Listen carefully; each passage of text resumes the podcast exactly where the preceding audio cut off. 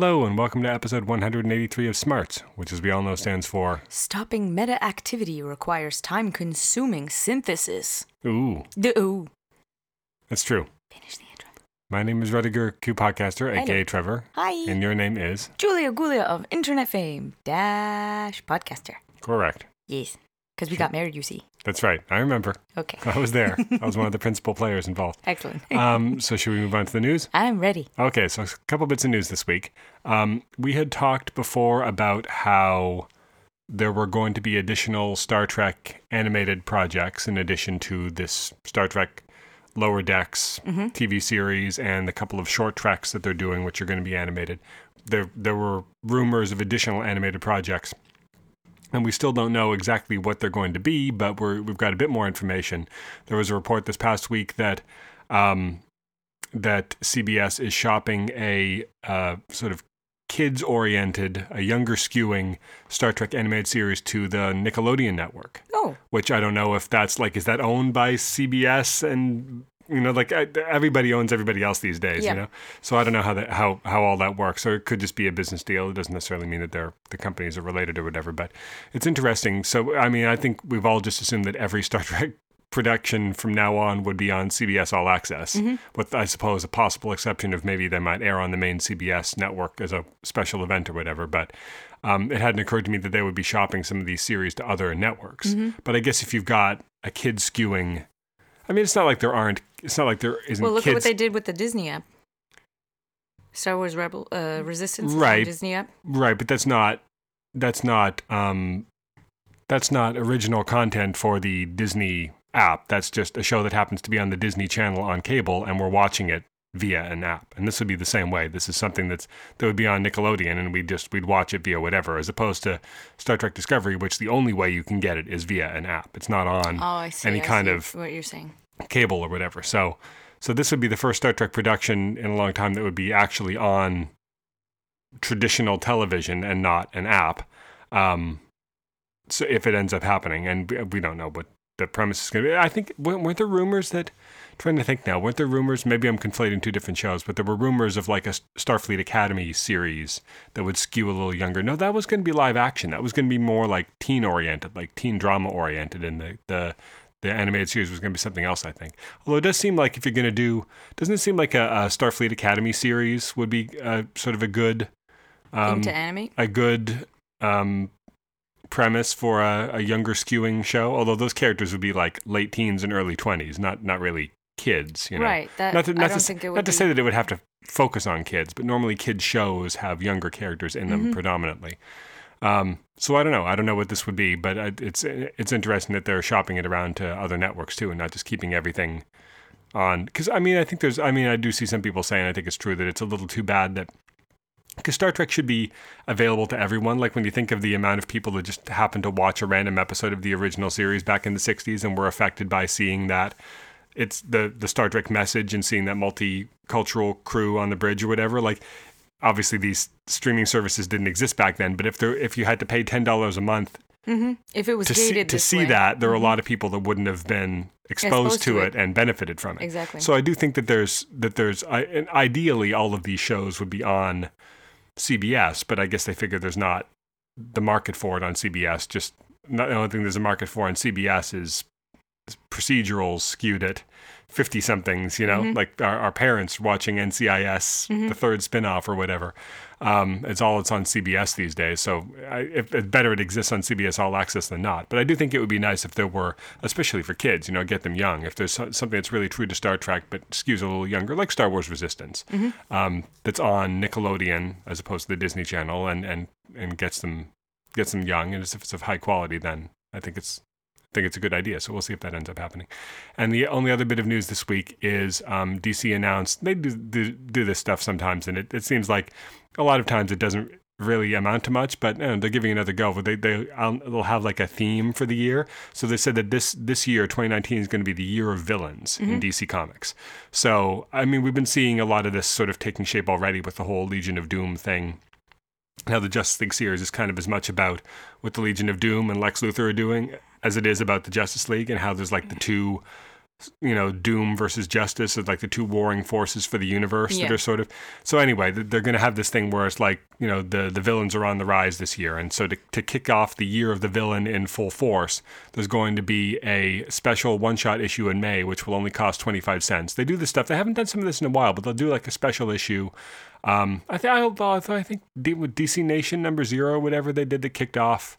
They did. They had that a year or two ago. That had the short story that led up to the Batman wedding and the first Bendis Superman stuff. So I guess that was only about a year Well, ago. Well, don't forget the That was the- Flash uh, narrated issue that was like 80 pages long, and it was it was regular price instead of like a $12 issue. It was Oh, the actual issue. rebirth yeah, the Rebirth special. special. Yeah, I, I- you could be right. I don't remember if there was special pricing on that. You could be right. It would have been a smart idea to do that. But yeah, they'll do this. I remember when when they kicked off the. This was like going back probably 15 years at this point when I kicked off the Bruce Wayne murderer arc in the Batman comics. That was only 10 cents, and they've done stuff like that. Um, so it'll be 25 cents, and it'll have um, stories by uh, Brian Bendis, Scott Snyder, and James Tynion the fourth, and it'll focus on. So I think there's going to be a like a Legion of Doom storyline and a and a um, Leviathan, some Leviathan stuff from Bendis because you know he's building to all that Yeah. and the Superman stuff, Yeah. and a Batman Who Laughs story from Snyder, obviously. Um, and so there'll be the three main like Luthor, you know.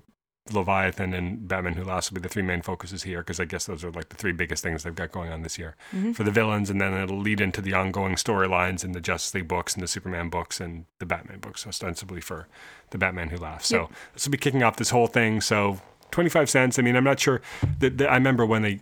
They- When they would do these things more frequently, have special low-priced issues, and the idea is, you know, get people into the comic shops to pick up this low-priced issue. But now that you can just get everything digitally, and I'm not sure how many how many new readers you're really getting with this. I think that the readership is what it is at this point, and people will like try new books, but they're mm-hmm. not necessarily going. to I think I'm going to start reading comics for the first time, starting with this 25 cent issue about these villains I've never heard of. you know? Right. So I'm not sure really how much that works, but you know, it's it's nice that they're putting good original stuff out there, not just reprints for lower prices to try to hook new people into reading these stories. So I think it's a good idea.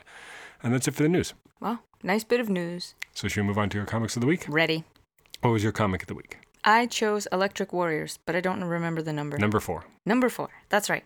Well, um, so stuff is getting really Game of Thrones up in here. Let me just frame it that way, because the um, huh, the misfits of the group of the Electric Warriors group have somehow discovered that um, well that uh, they're being sold off like cattle. That the losers of every match are being auctioned off and eaten.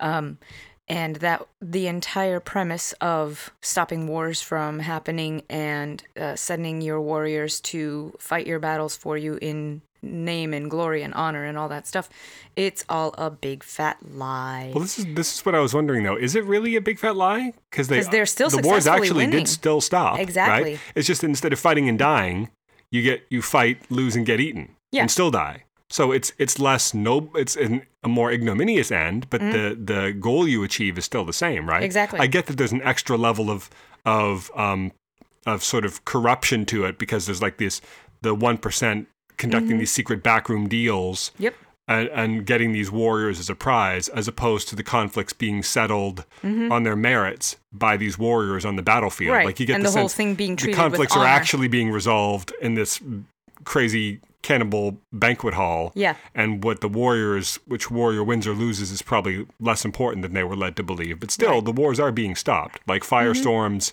Great Compromise or whatever he called it does seem like it stopped wars. It's Mm-hmm. Yeah. just that there's this extra level of ickiness to it. But yeah, yes. So anyway, uh, but that was something that I sort of wondered about when I was reading. That it's still, you know, It's if you're willing to sacrifice yourself on the battlefield, you're still Yeah. willing to sacrifice yourself on the buffet table. You know. yeah So it's six of one, half a dozen of the other. But I get that it's a little less noble from the perspective of the warriors. yeah definitely you get treated like cattle instead of you know like an honored venerated warrior um and representative of your race and planet and whatever else. So yeah so they all discovered it and now they want to get to the bottom of it. So they form a plan where Oh, because they're starting to notice that the, the the number of challenges against each one in this group is increasing, which means somebody knows that they know, and they're all trying to figure out who. And the only way that they can do that is by using one of their po- powers has like mild mind linking telepathy, and so he challenges um, one of the higher ups who would know who the head honcho is. So the orchestrator of this entire gambit he would know who that is and that's what they're trying to figure out. So he challenges it and loses. Well, because dun dun dun. um, because Firestorm knew that this was going to happen Yep. and implanted some sort of like telepathic virus in his opponent so that it would kill him when he tried to get the information from his brain. exactly and head explosion not pretty Plus, it, although it, it might not have even availed him much, even if he'd succeeded, because from what we've seen, Firestorm never really goes to these things anyway. It's kind of mm-hmm. like a running joke among the the people in there, like, "Oh, I see you, your great leader once again is too busy to come to our." So, someone who just happened to be there once or was aware of these gatherings might not even know that Firestorm is the guy running things. And even if our guys did learn that Firestorm was the guy running things, what does that really get them? right Would any of them even know who Firestorm is? It's mm-hmm. been hundreds of years, presumably. We don't know what he's been up to, but I'm assuming he hasn't been like a major figure on the galactic stage right in hundreds of years since you know the 21st century. So would any, any of these people even know what to do with that information? Like, oh, there's a guy named Firestorm whose head looks like he's on fire all the time. Now we know exactly what to do to yeah to, exactly st- to dismantle this entire Quick, get a bucket of water. galactic oligarchy. You know, no, Yeah. I don't think so. So, I mean, they had to try something, but I and of course they don't know what they don't know. For all they knew, it could have been. You Yeah, know, if they discovered it was just like some Durlan or whatever, it's like, oh, we know how to stop Durlans, but it Mm-hmm. turns out it's this Earth superhero has been alive for hundreds of years and is basically godlike power, so it wouldn't have really helped them very much. yep Um, but it's interesting and it's a lot of fun and that's why i picked it for my comic of the week mm-hmm.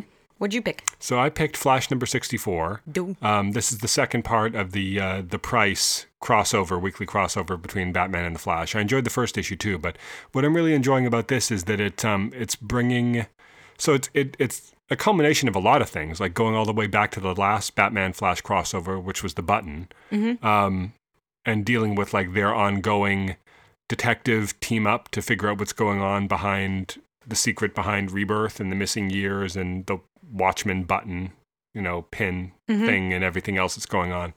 Um, and but it's also following up on stuff from Heroes in Crisis, like Wally's death, and even some stuff from um, the the Batman wedding gets followed up on here. Like, oh, Flash doesn't even know that the wedding didn't happen. Like, it just it goes to show you just like how little they've been talking recently. Like, he just assumed that Bruce has been happily married for the past few months or whatever.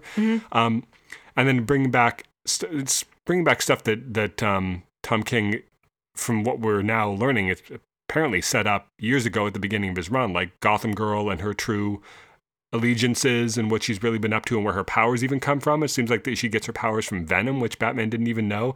And Flash is like, How could you know so little about these people that you were hoping would be able to replace you, basically? Mm-hmm. And he's like, You're right. I just never, you know, I, he was, it was a blind spot for him, you know? And that's kind of how Bane's coming at him is by taking advantage of these blind spots that he has, like the Flashpoint Batman, who we would never see coming because he mm-hmm. thought his entire reality was wiped out, and Gotham Girl, who we would never imagine would mm-hmm. turn on him, and all these and Yeah. people like Holly Robinson, who kind of poisoned Selina against him in a way and caused the marriage to not happen by sort of sowing mm. seeds of doubt in her mind. Like she was kind of. Well, that, that was what Bane sent her there for, whether it was necessary or not. Like when we saw Holly coming to Bane at the end of Batman number 50, and she's like, it worked. You know, they Oh, right? Like it's so whether whether Selina would have not gone through with it because of the same doubts without Holly's sort of worm tonguing her a little bit, we Mm-hmm. don't know. But that's that's why Holly was there. That's why she had in, ingratiated herself back into her life. Um, and so that's that's kind of how Bane is systematically dismantling Batman's life and his happiness. Not to mention like having Nightwing shot and all this other stuff, like turning Commissioner Gordon against him by having him like act out the thing where he's beating out Bane in Arkham, right? So Yep. now he's like he's systematically dismantling his life, and Batman doesn't even know the extent of the people that are arrayed against him. Meanwhile, Flash is going through all this other stuff with with Wally being dead and and Iris being. And it's like Iris is really mad at Batman because Batman, Superman, and Wonder Woman set up the sanctuary, and Yep. they swore that he would be safe there. And he goes there, and like a day later, he's dead, and all Mm-hmm. this other stuff. Like, but I, I really, it's it's it's really it's a really good read because you you get there's such great characterization for both Batman and Flash and what Yeah. they're going through in their respective series and their relationship where it's like they've known each, each other for years, they're good friends, they're colleagues, plus they have this professional relationship that most of the Mm-hmm. other leaguers don't have because they're both detectives and they're both scientists. Mm-hmm. Um, Batman's a scientist. Um, but uh, I like but- how each thinks their the relationship has kind of gotten is the frayed. better uh, CSI. Yeah, although I'm not sure I quite buy that from Batman. But rightly or wrongly, I think Batman would see himself as being like the best, the best everything, pretty much. Um, Unless he's been literally like beaten by Lady Shiva, in which point he might be con- he might be forced to concede he's maybe not the best martial artist. I'm not. I think that he'd What be about like hmm? That was humbling. right, but then he comes. You haven't read it yet, but then he turns the tables on No Prometheus spoilers. later. Plus, Prometheus is kind of kind of cheating by Yeah. hacking his brain with these other skills that he didn't actually earn. Yeah. Um, but yeah, and, and then but all the stuff that's going on, like all the things we're learning about Gotham Girl and what she's really up to, um, are, are adding a lot of layers to stuff that we've been reading in Batman for years and what we thought was happening with her and her brother, and now she's trying to like bring her brother back to life, kind of. And so it's like Bane's kind of got this hold over her. It seems like. Um, yeah, I'm really enjoying it, and so it seems like and, you know what they've been teasing is that at the end of this arc, their friendship will basically be damaged. Yeah. to the point where and again this is so i don't know if this is something is this is that something bane because obviously we know like from the meta narrative we know that that's like the worst thing that, that can happen because we we we know that like their goal because we know we the readers understand the stakes in figuring out the whole Dr. Manhattan thing and the missing years and everything. We want that to happen. And so when we see their investigation hit a dead end because they can no longer work on it together, Right. um, that's really bad from our perspective. But Bane doesn't care about that. He doesn't know anything about Dr. Manhattan or the missing years. So the disillusion of their friendship is probably just like a happy accident, just one more way he can twist the knife in Batman. But I don't think he's one of his main goals is to systematically. You know, like, oh, now, now, now, how am I going to make him and Wonder Woman fight? Now, how am I going to make him and Green Lantern fight? I don't. I'm not sure he would have quite that many, you know, To, a- angles turns, yeah. to, to work. You know, yeah. so it's just kind of a happy accident that he's, you know, the, the events kind of conspired. Plus, he didn't have anything to do with Sanctuary, which is the main inciting incident here that we know of anyway. And Tom Right, King's writing that too, so. I guess it's possible. Yeah. Um, I guess Bane could actually be the Sanctuary killer from all we know. Um, but um, but yeah, I guess it's just just one way in which it's a happy accident. But this the Sanctuary thing is really like the Wally's death. The fact that that Barry trusted his surrogate son, for all intents and purposes, to one of his friends to for healing, and he Mhm. ended he wound up dead.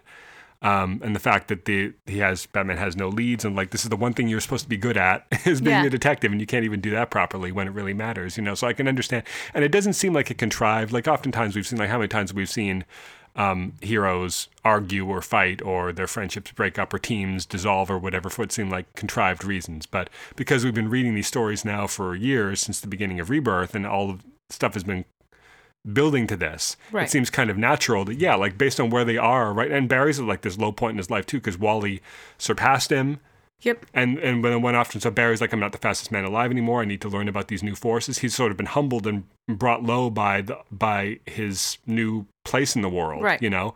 And so he's sort of coming from a he's like back on his heels, coming from a position of weakness and some a little bit of insecurity too. Mm-hmm. And then Batman with like the marriage breaking up and all this other stuff, like they're they're both coming at this at the worst possible time. And so something so traumatic. And I wish the one thing that I wish if I had one, and this is just me wanting everything to be back in continuity again, but I, there it's been very they haven't really made it clear whether like Barry remembers all of his life with Wally now, mm-hmm. seemingly, like after they reconnected in Rebirth. But does everybody else? We know the Titans do because, you know, he touched them each and they're like, oh, mm-hmm. Wally, of course. How could I have forgotten you? But does like Kyle Rayner remember bickering with him in Grant Morrison's JLA like we've been reading? You know, like does, does every, does the universe remember him? Like does Batman remember being on the JLA with Wally West as the mm. Flash? That's what I want to know. Cause, and that's one thing that I haven't really gotten from this. Like, did, did Batman even know who this guy was? You know, like traditionally he should because they were on the JLA together for years. But I don't know if all of that, if his memories of that are, are back or not. That's one thing I would kind of appreciate because that would just be one extra level of. I mean, for Batman, the fact that he failed and all of these people that he's trusted, that, that he swore to protect, were all killed under his watch Yeah. would be bad enough. The fact that he actually knew some of them fairly well would only be incrementally worse for someone like him. Um, for other characters it would be exponentially worse, but for him it's like the the the failure on like a responsibility and, and strategic level, Yeah. on like a planning level, would be almost worse for him than the fact that he had known some of these people for years. And most of them weren't people that he knew very well, like Hotspot, you know, Roy even. Like, did he even know Roy that well? Yeah. Probably. Like, I, I imagine he, you know, when when he and Green Arrow would get together and team up, you know, Dick and Roy would be there too or whatever. But I don't think he probably knew him very well. I'm trying to remember who else died. A bunch of other people. Lagoon boy. Yeah, Lagoon Boy, I don't think he really knew or cared about. So, but it would be interesting to just be one more way of twisting the knife if we knew that he actually cared about Wally too. But I guess that's not really the main, the main point, Point, of this. yeah. But yeah, but I, I'm really enjoying it. So we have another installment this week, and then it ends next week, and then it. I wonder if this is like the second installment of like a trilogy because we had the button Mm-hmm. a couple of years ago or a year or two ago. I guess it's hard because the series are bi-weekly, so I can't really go by issue numbers. I'd have to adjust the math in my head, but probably about a year to a year and a half ago, and then we mm-hmm. have this one. Mm-hmm. So it'd be interesting if it's like there's like a third crossover event in another year or so that sort of brings all this stuff to a head because that'll be around the same time the Tom King's Batman run is ending. Because Yeah. he's going to do a little more than 100 issues, and now we're in like the 60s. Yeah. So a year from now will be around like issue 90 or something. So Right. it'll be right near the end of that. Yep. So it'd be interesting if this sort of culminated there, and that'll be also around the time that uh, Doomsday Clock will be ending. That'll be late this summer, which is less than a year from now, but it'll be around the point when, depending on how the whole Doctor Manhattan missing years thing wraps up, that could be where we start to see the fallout of that. Also, because everything will catch up with Doomsday Clock around then. Yep. A year, you know, a year, skip the year ahead. So we'll see. But yeah, that was my It's that was my pick. awesome. So should we move on to your pop quiz? I am ready. So this week I have a little bit of a little bit of a different. It's more of a, a game, an activity than a pop quiz. Okay. So because last week was Valentine's Day, Uh-huh. I thought I would have you rate your favorite Star Trek couples. oh, okay. Okay, so I've got six couples. Uh huh. So do you want me to give them all to? Do you want me to just list them for you first, and then I can repeat them as needed? Sure. Okay, so you got to rate these couples. All right. Okay. On a This, scale feel- of this what? This feels like a BuzzFeed listicle in the making here. Um, on a scale of what? Well, you don't need to rate them like one to ten. I mean, just rank them. I should have said rank instead Oh, of rate. Just okay. rank them. All you know, right, your right. favorite to your least favorite. 'Kay. All right. Mm-hmm. Riker and Troi. Oh, good one. I guess spoilers if you don't want to know what people end up with each other in various Star Trek series. Yeah. Riker and Troi, Uh-huh. Kira and Odo, Uh huh. Sisko and Cassidy Yates, Uh huh. uh, Tom Paris and B'Elanna Torres, Uh huh. um, Seven of Nine and Chakotay, Huh. which was the thing that happened, I know. and uh, Trip and T'Pol. Oh man, these are good. So those are your six. So which would be I your shipped everybody except for number Seven and five. Chakotay? I did not ship those two. Yeah, I I, think that- shipped seven of nine with the doctor. That's who I shipped. Yeah, that always that would be a little. I think that would have been weird. I think the writers and the actors knew that would be a little weird, Weird. because he was like her mentor. Yeah. you know, almost like a paternal figure to her in a lot of ways. And the fact it was kind of like a well, it was a They were peers. not Doctor Doolittle. What's the lots of- thing I'm thinking of? What's It is Doctor Doolittle. Very good. no? It's not Doctor Doolittle. It's Uh-huh. Eliza. What, what's the what's the thing I'm Eliza thinking of? Doolittle. Right, but that Do- wasn't Dr. Oh, Doolittle. sorry, sorry, sorry. I feel Pygmalion. like Doctor Doolittle fell in love No, with no, a no. penguin or something. P- Pygmalion is the That's play. right. It's you know, it's like he was like her tutor in the world Yes, of like yes. Sophistication, mu- music, Right. culture, manners, you know, and he ended up falling for his pupil. That was kind of the thing they were doing there. So, Yeah. and I guess, although I guess in Pygmalion, did they end up? I'm Mm-hmm. They assuming did. they wound up together. They did. Still, I think it would have been because she was sort of like naive. Mm-hmm. I'm talking about Seven now, not other character in Both. It applies to both. Pygmalion. But Seven was almost like a, a, a child in a lot of ways because Mm-hmm. she didn't really have any experience with the world or romance or whatever. So I Mm-hmm. think it would have been like a little cradle Robbie. Anyway, but so I'm guessing that's your that's your bottom. That's your number Oh, number yeah, six. that's a bottom, So what's your number one then? And then we'll fill out the Oh. middle. Kira and Odo. Really? Yeah. Above? Okay. Yeah. mm, I think I. So so now I guess I could. Yeah. So you do yours and then I guess I'll do mine. But yeah, that would be up there. I mean, just because I grew up with the Riker and Troi. Not that they ever did a will they or won't they thing on Next Gen, really, which is kind of what made it fun, is that they were just Yeah. like super casual with each other Yeah. all the time. and mean, they eventually they ended up getting married in a movie that nobody really liked, but um, but I'm fine with that being the ending of their story too. But just yeah, but I mean, their their relationship was never really a relationship that we got to see on the show. It was more just like a really close friendship. Yes. You know? Yeah. So, but yeah, And I, I shipped them pretty good, but I would have to say, let's see. So Kira and uh, Odo would be number one. Kira and Odo is number one. and Seven and Chakotay is number six. What about uh, Riker and Troi, Sisko and Cassidy, Tom and B'Elanna, and Trip and T'Pol? Oh man. So Yeah, you can look at it if you want on the notes. for me, it is, um, Trip and T'Pol is my number two. Hmm. Tom and B'Elanna is my number three. Sisko and Cassidy is my number four. Wow, Riker and Troi is your second least favorite.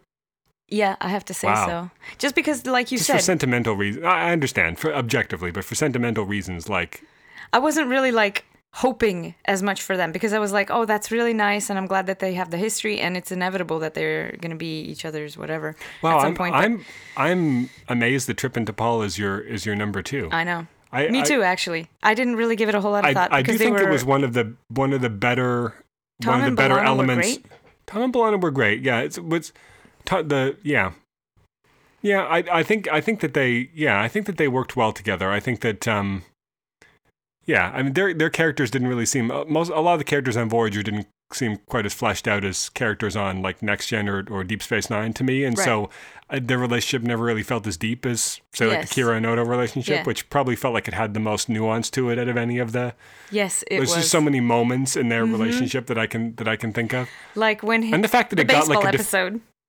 right, and the, but the fact that it got a definitive, I guess the Riker and Troi thing, I guess a lot of them got a definitive end, right? Because spoiler alert, Yeah. Trip dies in the last episode of Enterprise, although Yeah. nobody really liked that and No, conspired to sort of make it to, Uh, to yeah, retcon yeah. it in a variety of ways. they're like it was just Riker. Riker and. Troi got an ending, like they got married and went off to their own ship. Mhm. But Kira and Odo like said goodbye, basically. Mhm. And of course, there's always the chance they might see each other again. Right. God knows, in all the novels they've written, they end up meeting each other again. Yeah. But uh, but the fact that we got to see um, in various flashbacks, we got to see them like meet for the first time, and then they had this long friendship and professional relationship, and then eventually they, you know, he he we discovered that he had feelings for her, Mhm. and then what she learned about that, and she was like really flustered about it, but then. You know, he sort of won her over, Mhm. and then they had, yeah, like that was a great thing. So I'm, The setup. Do you remember how he was? Uh, how how they were yeah, I up? remember the whole thing Yeah, with Vic and everything. yeah. I, I think that the relationships in Deep Space Nine from from the from the the like antagonistic relationships like um like Sisko and Dukat and the um and the friendships like Bashir and O'Brien Yeah.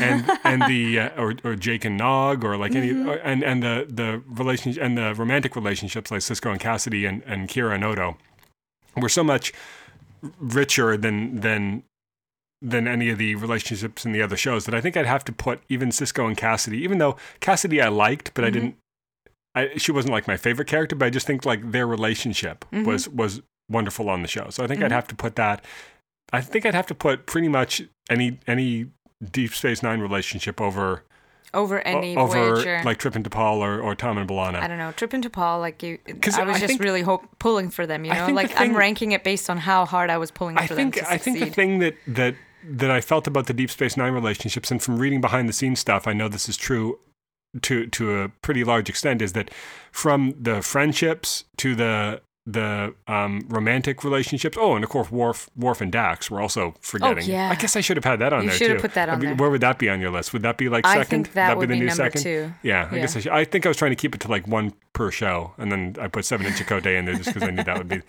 the spoiler of the group. But um, that pretty much all all the character dynamics in the show evolved Mm-hmm. naturally. Like the writers didn't sit down and say, "Okay, we want to pair Dax up with somebody. Who should it be?" Right. um, they they just like they noticed that Colm Meaney and Alexander Siddig had this real, you know, Bond. like this sort of like odd couple bickering thing, and then they the more they started putting them together, they're like, wait a minute, they're like developing a real friendship here, and so they wrote to that, and it was the mm-hmm. same with like Kira and and uh, Odo, like René Auberjonois just put in that little acting moment where she told them that she was getting together with Bareil or mm-hmm. whatever, that she she just spent the night with Bareil, and she walks out and he looks just very very momentarily bereft before he like pulls himself back together, and he just did that. Mm-hmm. Because I'm not even sure he like quite rationally understood why he was doing that. It's like, oh, it just seems like it just felt right, and they're like, whoa, wait a minute. The writers are like, wait a minute, is there something? Hang on. And they wrote to that. Whereas with I think like the, the Trip and T'Pol thing and the Tom and B'Elanna thing, I think it was more like, you know, why don't we get Tom and B'Elanna together? Yeah. And so they started writing to that. And I think it was the same with Trip and T'Pol because if you like Trip and T'Pol worked, I think a bit more organically because they had more of an arc. Like from the, the first episode, she Mm-hmm. I annoyed their arc. he annoyed her more than any other human because he was like the most human guy on the ship just Yes. in terms of his, his flaws. And he annoyed she annoyed him because he couldn't stand her whole Vulcan thing, right? Right. And so their relationship had an arc from going from like if not outright hatred, then at least you know acrimony Right. to eventually being in love, and then you know they lost their daughter and everything, and it was very right. Yeah, all yeah, that, it that was very was- sad. Um, but but even there, I felt like the writers were saying, you know, what would be interesting is if Trip and T'Pol got together, and they started writing to that, and that's a that's a valid way to do it. But I think what I appreciated about so much of, I mean, so much of Deep Space Nine, they were just they were just making it up as they went along. It was amazing that it ended up hanging together as well as it did. But pretty much every relationship, and even like the whole overarching plot with the Dominion War and the Prophets and everything, they had no idea they were going to do any of that. It just evolved naturally. Yeah. So, So good. and I think that's why I appreciate so many of the relationships, both the romantic ones and just the platonic ones, and even the the enemy relationships on that show. I mean, there's so many little. I mean, we could, we could talk about this for Yeah. a long time, but even just like this, like Weyoun and Dukat, or like Weyoun and Damar. Oh, you know, just like so good. Weyoun and anyone really. Weyoun and Odo, right? Yeah. Mm-hmm. And the different Weyouns who each had like a different kind of relationship with, say, Odo, like that one that, that wanted to help Odo. Yep. And like sacrificed himself so that Odo wouldn't die. like all the little things like that just evolved naturally. Mm-hmm. You know, whereas I, I do feel like like literally Riker and Troi, like their relationship was in the series Bible because it was Yep. there from the very first episode. Yeah. Whereas a lot of the other ones just developed naturally and so they felt more real to me. Like this is the Mm-hmm. way it would really happen. It's not like all of a sudden on Voyager you can tell that all of a sudden Tom and B'Elanna are getting more scenes together and they're sparring more, whereas before like they weren't really in that many scenes together. Like why is this happening all of a sudden? And watching it through a second time with you, I'm like, oh, this is where the writers decided to start getting them together. Yeah, Like I could yeah. see it. Mm-hmm. Whereas with a lot of the other relationships on Deep Space Nine, you're like, where's the moment where where Bashir and O'Brien become friends? You can't really point to any one episode because it Right. happens so naturally, you mm-hmm. know. So I think I think that that's what I. So I think I'd have to put. I think Kira and Odo would be number one. Then probably Sisko and Cassidy. Then probably Riker and Troi just for sentimental reasons. Then probably either Trip and T'Pol or Tom and B'Elanna, and then Seven and Chakotay at the bottom. Hmm. Excellent. That's a solid. I think ranking. that Trip and T'Pol. I think that it wasn't necessarily the best written.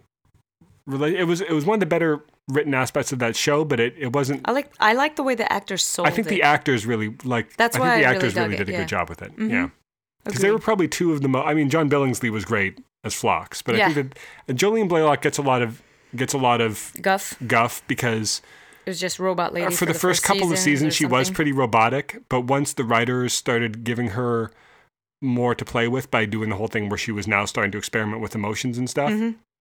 I mean, I guess you could say that that a truly excellent actress would be like Leonard Nimoy was able to do. Although some of the some of the most memorable Spock moments are the moments where he shows a little bit of emotion too. But but Spock was a compelling character even when he was being 100% Vulcan, you know. Right. Whereas when Jolene Blalock was being 100% Vul- Vulcan, it was kind of dull a lot of the time. Mm-hmm. A lot of people felt.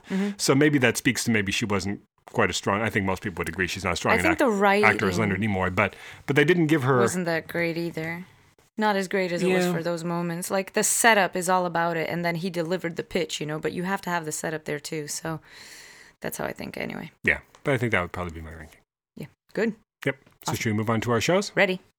So this week we have new episodes of Star Wars Resistance, Star Trek Discovery, uh, Gotham, Supergirl, Flash, Black Lightning, Arrow, and the first episode of Doom Patrol. Mm-hmm. So we're gonna um, go through some of these a little fast because some of them, you know, merit more discussion than others.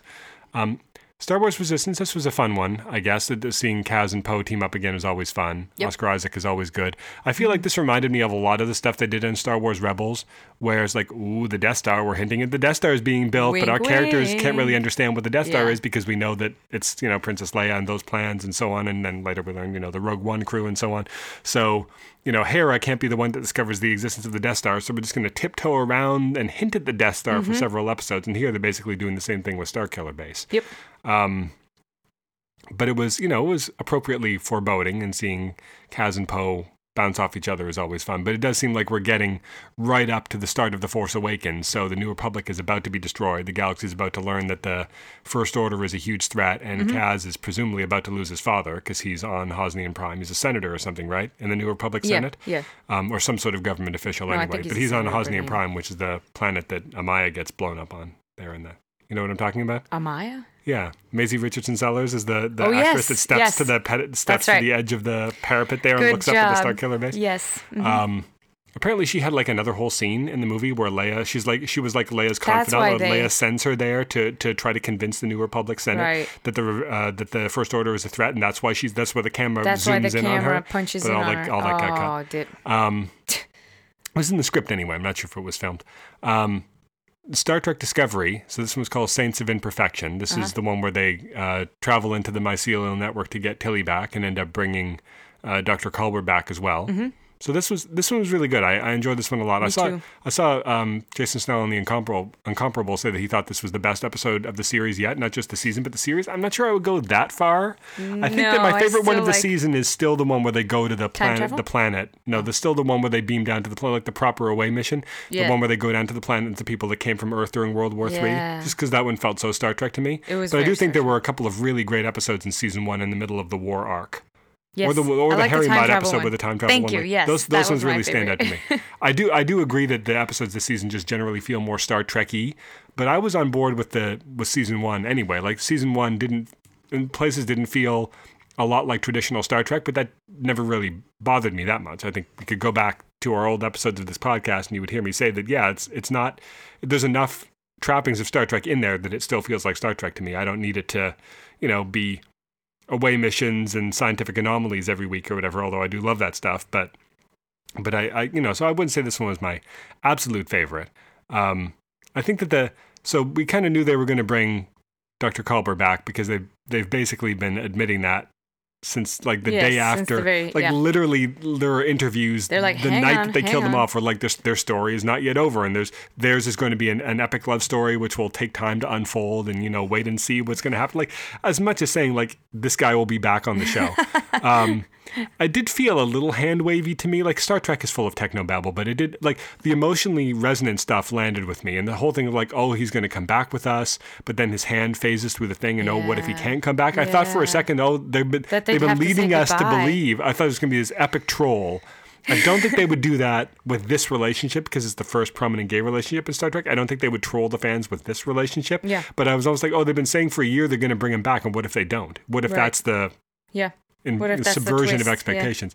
But I didn't think they would do that with this relationship, like I said, just because of the baggage we bring to it as real world viewers. I was a little surprised between the relationship and May, uh, uh, between May and um, Tilly, because Mm-hmm. it it seemed to me a little jarring how they were at odds, at odds, at odds, and then suddenly such such Well, here's soulmate yeah, friends. I I agree know? with you. But It was a bit of a jump. I thought me. that the way the actors played it was fine. I thought that they, they went from being unsure of each other Mm-hmm. To to forming like to sort of like understanding each other And trusting each other and trusting each other. But then at the end, when Tilly made it seem like she'd lost her soulmate, that was the part that seemed like, whoa, where That did this come from? Like that yeah. doesn't seem like what they were playing. I think it was given a little too little sc- attention, screen Yeah, time. if you had another scene there, because exactly another because scene, another was dialogue scene, yes, exactly because there was that scene bare their souls to each other. Yes, exactly. because that moment when they said, you know, I, uh, when May actually outright said um, that I nobody knows me as well as you do. Like, how many ti how many um, times do you get to have somebody live inside you? Like, uh, that that you know, they they formed a symbiosis and an understanding on that level. And yeah, I that wasn't really and then- evidenced in the in the like she said that exactly but the- until he followed it up with, "Oh, I was going to say the same thing, but I thought it'd sound weird." Yeah, which was cute. If they it's just had a Tilly, few, if they'd had a few, if they'd had a few other instances where May was like, "Oh, you know what this reminds me of? That time when you were ten, when you, you know." Like, right. If we, and they had a little bit like that. They they did have one moment. Oh, you're you're ringing a bell. There was a moment in the dialogue that did something like that, but it wasn't long enough. But even then, that would be one-sided, right? Like even Right, if May exactly. had, had had evidenced more of a deeper connection to Tilly, Tilly didn't really feel like she was reciprocating. Like she felt like she was there because it's her duty as a Starfleet Exactly. officer to help this alien race. Yep. And she had developed a bit of a bond with her, sure, but the fact that she was bereft at the end of the episode just seemed like it came out of nowhere for me. Yeah, I've seen other people say that too. That I think that was a bit of a flaw. Yeah, But the, the whole Culber Same. thing, um, once they found him, I think all that stuff worked great. But Mm-hmm. the but then the, when they had the explanation for how he was still alive, it's like I can connect the dots, like lo- like within the crazy science of this show, which is crazier even than most normal Star Trek stuff. Because here we've got the whole added complexity of like the mycelial network and everything, which is like I feel like I mean the warp core and you know the Q continuum and the Borg and all this crazy stuff. Like that's all insane, also. Yeah, sure. But we've seen enough of it to kind of understand the parameters. Like this Mm-hmm. is what the Q can do. This is what the Borg can do. This is what warp drives can do. Like if they're like, oh yeah, warp drives can take us back in time now, we'd be like, wait, what? Like that's never been a thing, right? Yeah. But with the mycelium network, all bets are off. We haven't seen enough of it to really understand exactly how it works yet, if we ever will. Yeah. Unlike things that we've been seeing for decades, like the warp core or the shields or phasers. Like we basically understand how those work and what they can do. Mm-hmm. But here it's like, um, not Hugh, Paul Stamets was like, oh yeah, like because I had a connection to the network because I was because he was like in my mind when I jumped and then like I kissed him in my mind and his tear Mm-hmm. somehow sent him into the like I need to watch that scene again, but I'm like, yeah. wait, what was that? Like Yeah, yeah, yeah. that just sounded like random words. Like I, I mean I kind of see what they were going for, which is that Stamets had a connection to the mycelial network Mm-hmm. and in in a moment of without even realizing what he was but did Paul Paul never cradled Hugh's corpse like that, right? Like he wasn't even there when he was killed. No, he he was. Oh, was he woke same- up from the bed. Yeah, That's he right, was- he was there. Yeah, and he held him the whole time. Remember, he had okay, the wide but eye. still, and- like you, you, you, you kiss a guy as he's after, like not as he's dying, but after he's dead, Mm-hmm. minutes or hours after he's dead, and you can transfer his energy. essence, his energy, I guess you could say,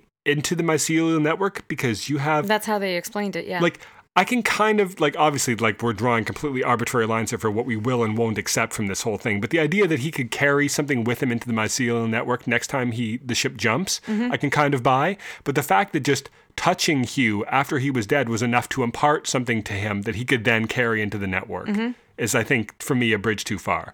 I think if they constructed that death scene a little differently, like if Hugh had died, mm-hmm. if if Ash had snapped his neck like while they were mid jump or something, Yeah. like like oh I see like you know the energy of all the people on the ship is transferred to the mycelial network and then back to real space when they jump. But Mm-hmm. Hugh's got trapped there because he died mid jump or something. Like that's all that's crazy also. Yeah. But it seems a bit more plausible than than after he died, Mm-hmm. Paul kisses his tear and that somehow because they had such a close connection, he's like in his heart, and so that to like I don't really. it's a bit much, yeah. It was a bit much for me, and then you did you don't you didn't need all that. Like you could have just said, oh, like Discovery is infused with mycelial energy because of all the jumps or Yeah, something, and so and it's a one in a million chance. But because this guy died, you know, Mhm, on the on, on the Discovery, like there was a one in a million chance that his that his I don't even want to say soul in the context of Star Trek, but his soul got trapped in. sure. Yeah. But I, I was seeing I was seeing people talk about this like they didn't like the idea of the, there being like this eternal soul that can like move on to other planes of existence or something Mm-hmm. because that seems against the scientific nature of Star Trek. But when you think about it, like the Vulcans have the whole Katra thing, right? Yep. Like that worked. Like they had McCoy had Spock's Katra, and then Archer had Surak's Katra, and there was a whole bunch of stuff. So it's in the Star Trek canon that at least certain Elements of energy. certain species, Sure. right? We know Vulcans have some sort of life force that can be transferred, and of Mm-hmm. course, you could make it like you could make it sound scientific by saying what it actually is is just like their neural impulses can be telepathically transferred or Mm-hmm. something like that. It's not really their soul, and who's to say that this isn't the same thing? Right. It's all in how you contextualize it. But yeah, like some of that sort of bothered me a little bit, but but I do think like as a as a piece of story, and there were some some really effective scenes and some really effective drama here too. Like even the visual of the ship being like bridging the gap, like being like half stuck in the mycelial Yeah, network and half in real space was cool. And then like the the sort of body warping Yeah. plasma or whatever that like turned all the people in the Glenn inside out is like half is like coming through the bridge and so everybody has to move to one side of the Yeah, ship, you know? yeah. And it starts to tell and then the section 31 ship comes in. So the other thing that I sort of had a bit of a problem with here is the whole section 31 stuff. I, I can I can sort of ignore it because because it seems like here everybody's like, "Oh, Section 31, of course. I should have known you'd be involved Yeah. in this. I'm like, wait a minute, aren't you guys supposed to be a secret organization? But apparently, the writers have said in an interview or whatever that something happens. There is an important event that happens. Maybe this will be dramatized on the show or on the Georgiou show or never, and we just have to imagine what it is. But something happens somewhere between now and 100 years later when we get to Deep Space Nine that causes Section 31 to go underground and mm-hmm. erase all Record records itself. of their existence. Yeah. And so uh, that plus several generations of Has people living and dying, memory. there's nobody left in living memory who remembers that they existed. Mm-hmm. So I can kind of buy that. I was just that sounds like an interesting story, and I'd like to know what that is. Yeah. So it's going to bug me until we get that dramatized. Maybe Yeah. that'll be the series finale of season seven of Bum, the bum, Georgiou bum. Section Sure. Thirty One spinoff. You know, um, but it, but the, the I don't know. It just seems like oh, one thing I didn't even notice that I've heard people comment on is that Tyler had. Did you notice this? So they they've got their little black Starfleet badges, right? Tyler tapped his to initiate a comlink. Yes. And Pike was like, "Wait, what did you just do with your badge?" They've got like bad. They've got com badges hundred years before Yes. next gen. Yes. because they've got You like, like their secret Skunkworks projects or something. that. I did so it's like the com badges started out as like a Section Thirty One secret technology that then just like disseminated throughout Yeah. Starfleet or something. Yeah. The the only other thing I'm, That I'm not- makes sense because the NSA yeah, that's often has computers Well, that that's often we'll how never, new technology yeah. happens. Is that it's developed by the military or Mm-hmm. secret government projects, and then ends up benefiting everybody. Um, the only other thing I'm not crazy about with the Section 31 stuff is the fact they're wearing Starfleet badges at all, Hmm. because Section 31 aren't Starfleet. They're a secret because Feder- the Federation and Starfleet. There's a Venn diagram, right? Like Starfleet is a pseudo military arm of the Federation, Mm-hmm. but they're not synonymous. The Federation is an interplanetary government body, and Starfleet is a military Entity. entity that exists under the auspices of the Federation. Section 31 were It's like never the Star- Navy and CIA. They're not the same Yeah, thing. Mm-hmm. Section 31 were, were never Starfleet. They were a secret body of Federation intelligence, basically. Yeah. They never, like, what, what was his name? Well, um, William Sadler on D Space Nine, Sloan. Yeah, Was never walking around wearing a Starfleet badge. He just had that S&M head to toe black leather outfit, right? Yeah, but ho- hold on, because that kind of feeds into the whole clandestine nat- nature of this uh, of of Section thirty. How many? How many sections? Section 31. Thirty-one. That that that makes sense why he wouldn't be wearing a badge because that would be advertising what he what he's no, doing. but so, no, I agree. With, yeah, but even the way it was framed, like the way it was framed in D Space Nine, was that there was this, there was a, a line in like Section thirty-one, paragraph three of the original Federation Charter that made Yeah. allowances for certain covert operations in times of crisis. Sure. and that that somehow morphed into this Paragraph Black 14, by the Ops. Yeah, this this Black Ops body that nobody even remembered existed because Yeah. it had been off the books for so long. Exactly. But it was part of the original Federation Charter. It wasn't. It was never a Starfleet entity. So I think that this might just be one more thing that's different now between now and Deep Space Nine. Is that there was a time when they were an above board, albeit somewhat um, sketchy. warily eyed Well, part it's like of the Navy Starfleet. and the Navy SEALs.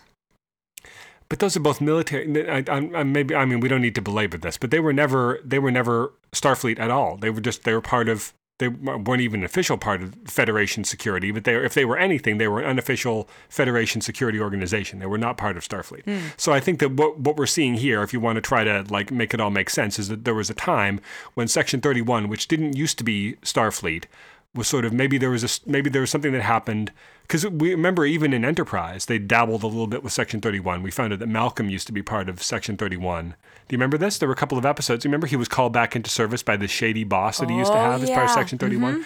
Um, like it was it was really under the radar back then. So something must have happened in the hundred years between Enterprise and Discovery, where Section Thirty One was revealed and for a time operated above board under the auspices of Starfleet. Right. But then went back undercover and went back to their original remit of basically being an undercover Federation operation that had no ties to Starfleet. Yeah. We're just seeing this weird aberration in the middle of their history. And, and we probably shouldn't extrapolate too much from it because this is not the way they were originally conceived of operating and the, not the way that they ultimately operate. Yeah. Um, so I don't really have a lot to. Do you have much to say about uh, Gotham or Supergirl? The, about the superhero shows this week? They were Gotham they were was adorable. they were good episodes. I, No, Supergirl was adorable. Gotham was awesome. Um, I don't know. I'm enjoying both, but the Flash thing with with with uh, blanking Nora. I was called her Jenny, but nope, wrong Right. continuity. that's what my Um, acronym was about. uh, change like we're I don't know. Time the, tonally, it was kind of weird. Like because it felt like they Groundhog were Day. going for farce after a while. yeah, like bit. Groundhog They Day. were doing a Is this little supposed to be Day. funny? But our beloved A little. characters are dying each time. Are we supposed to find that funny? Like it is tonally, I wasn't quite sure what they were going for. You know Mm, what I mean? mm-hmm. It kind of felt like they were going. And Groundhog Day was dar- a dark comedy because Bill Murray tried to kill himself about fifty Several times, in the middle of that movie. Yeah. He drove himself off the cliff with the with the. Uh, With the the, groundhog. groundhog in his don't lap. drive angry. Don't drive angry. Um, Don't drive angry. but um, yeah, so tonally, I wasn't quite sure what they were going for. But I, I yeah, I don't know. But it, it was it was a fun episode, but it just it seemed a little bizarre. Um, Arrow, I think, was probably my favorite of the CW shows of the week. The whole so this one was called Star City Slayer. The whole thing with now I'm blanking on his name. And I call upon my Kevin Smith Green Arrow knowledge here. Stanley, right? Stanley, Stanley, yeah. Dover. Um, because we t- we talked about him at the Yes, time when did. when he said, "Oh, I have this monster," and I'm like, "Oh, it's Stanley and his monster from the from the classic Hmm. the children's comics," and then ultimately Kevin Smith turned in, into like this crazy serial killer. Yeah. Um, so I was we were kind of expecting he would come back. We were like, oh, is he going to end up being like the big bad of the season or something? I guess he could still be, but it seems like he's kind of been dealt with here because they, you know, they apprehend him. Um, but I didn't see that coming until about partway through the episode. Um, I think I I called it like a second before it was revealed because there were. I'm trying to remember now. What do you remember? I'm like, oh, is it going to be the guy from prison? Is it going to be Stanley? Do you Oh, remember me saying that? yes. Mhm. I can't remember what clued me off. It was just something about his crazy serial killer wall or something like that. Maybe, or or just me thinking like this feels like it's going to be a reveal, like somebody we've seen before, um, and who who's like out there in the wind that could be like a serial killer. I'm like, oh, it's going to be that guy. Did you? And it sounded like you saw coming that Dinah would get her throat cut. Yes. I didn't see that coming. I should have because we've been seeing all these people get their throat cuts, and we know from the future scene she's got that scar. scar, yeah. So is she going to lose her canary cry? It She seems is- so. Yeah. as a That's how she lost this. it. Yeah. She she she Yeah. said so in the so that's too bad. Hmm. I think it's because they didn't have budget for all the effects. No, I mean that's probably the cheapest. Between that and between that and like huge explosions and blocking off highways, so they can drive down them on motorcycles and stuff. Doing a little CG canary cry is probably the cheaper of the, Yeah, the but I special mean, effects things still they have could to do on the knock show. things down. I don't know. I don't think it was done. Budgets for, are I don't hard. think it was done for budgetary reasons. Um, the stuff with the stuff with William was interesting. I think we're all assuming that it's. It seems like doesn't it seem like a weird? I, I don't know. Maybe, kids are still awful about this. It seems like we've kind of hopefully moved past the idea that he would be ashamed to be. Not necessarily that he's ashamed to be gay. He just doesn't want us to tell. We're so I don't know. I'm getting ahead of myself. We're assuming that the reason why he was expelled from school Was because is he was because he fighting. kept getting in fights, and we're assuming the reason he kept getting in fights was because he was being teased for being gay, mm-hmm. And he was defensive about it, as you know you would be if you're being tormented for being gay, and that's what caused him to be expelled. But I mean, I don't know. Maybe I'm being too naive, but I, would hope that we're at the point now where like a 13 year old or whoever old he's supposed to be would be okay with telling his parents that he's gay, especially you know as loving and accepting and liberal parents that Ollie and Felicity are. Mm-hmm. I would hope that he'd be okay with that. But on the other hand, he has sort of a, a rocky relationship with them, and he's Yeah. carrying around a lot of anger because of a lot of stuff in his life. Yeah. Most recently, being tormented for being gay and Yeah, being yeah. kicked out of school. Um, so I guess I can buy it. It just seems like I don't know. Does it seem to you to you to be a little contrived that he wouldn't just immediately tell them? Uh, he's also angry Yeah. at them for being sent away and all this other stuff. So so there's a lot of levels of anger that he's working through here. Um, Yeah, I just hope it. it uh, I hope he, Maybe we're wrong, but but it doesn't like there's definitely a story there. There's a reason why he was expelled that, that he hasn't told anybody yet. Um, Yeah. And then he, you know, he goes going off to live with his grandparents now, so maybe they'll, um, maybe they're gonna drag that out a while. But we we know what we feel like we know what it is because we've seen references in the future in this very episode, as a matter of fact, to the fact that he's gay. So I think that's probably going to be what it ends up being. What do you think of the the reveal that we've got? So it's interesting. They reveal that this this um, this blonde uh, character. I don't know how, how old is she supposed to be. I guess we just need to figure out. Um, well, she's supposed to be twelve in her twenties, so well, Fel- well, Felicity discovers in this episode, or so we assume, she's pregnant. not so we assume. She she outright says it. Does she tell? Yeah, Does she tell Oliver that? I think she does at the end. of All the I remember is a phone call where where she gets some news and she's like, "I am," or something like that. But that could be anything. Like we're No, assuming. she said, "I'm pregnant." Did she say said I that. don't remember. Okay, you could be right. So I guess we just need to look back and see when these future sequences are supposed to take place and do the math, right? Like Sure. the differences between They're 20, supposed to be at least 2019 plus nine years apart. plus nine months Yeah. to the future is how old this girl is supposed to be. But she she identifies herself as Mia Smoak, Mm-hmm. which is interesting for several reasons. First of all, the fact that her name isn't Mia Queen. Mm-hmm. Does that mean that Ollie and she fall out. or that Oliver because we don't know where Oliver is in the future either. Yeah. Um, but, but even so, like her name, I guess Mm-hmm. she could choose to go by a different name. But if Oliver's still in the picture when she's born, Mm-hmm. then surely her legal name would be Mia Queen, right? Yeah. But if John Diggle Jr. can go by Connor Hawke for no reason other than the fact that it's a name we know from the comics, then Yeah. people can change their names however they want, I guess. Um, so yeah, we- we'll learn that. So it's like everybody we're dealing with, I, they're doing a thing, right? They're doing like Arrow: The Next Generation, right? Because we've got Zoe as the new Black Canary. Yeah. We've got, and then we've got Oliver's son in William, and we've got Felicity's daughter in Mia, and we've got John's son in in Connor Hawke. Yep. They're doing like, oh, the you know, it's kind of becoming clear. Like what, what we thought it was originally going to be in the future is like William and Roy maybe having weird adventures Mm-hmm. Yep. or something. And now what we're kind of seeing what they're doing is more like the old guard are gone. And now it's the kids going to try to like fix the mess they made or something like that, Yeah. which is kind of an which is an interesting story. Like at least that has more of a shape to it than what we've been getting from the future scenes so far, where it's like it wasn't even clear like what story they're trying to tell or where they're going with it. But if that's the theme they're going for, a I think they took too long to spool that out. Yes. But B, if that's the theme they're going for, which is that the the guys we think are the heroes in the modern day, they end up making a pretty big mess of things. Mm-hmm. But they their their actions get to be redeemed by their kids. You know, Yeah. and it actually is. If that's the if that's the note the show ends on, it's actually a fairly appropriate note because when you think of like the whole thing with Oliver, the show started with Oliver trying to right the wrongs of his father. Yeah. And if the way the show ends is William having to right Oliver's wrongs, mm-hmm. that's actually a pretty appropriate yeah. poetic way to end the show. I just now stumbled upon that as I was talking to you. But if that's the way the show ends, mm-hmm. the whole show is really about accepting the accepting the the mistakes your parents made, loving them anyway, but realizing that you need to do better than them. Mm-hmm. You know, Yeah. you need to be better and and sort of be better in the world and be better to your own kids. Mm-hmm. And if if that sort of generational aspect to it is the note the show ends on, then Yeah. I think that's actually a pretty good way to go. It's just it's not the way I would have thought the show would go. I would have thought that it would have ended with Oliver victorious in some big way, but and maybe it will. But then we see in the future, even though he's gone thirty years from now, Yeah.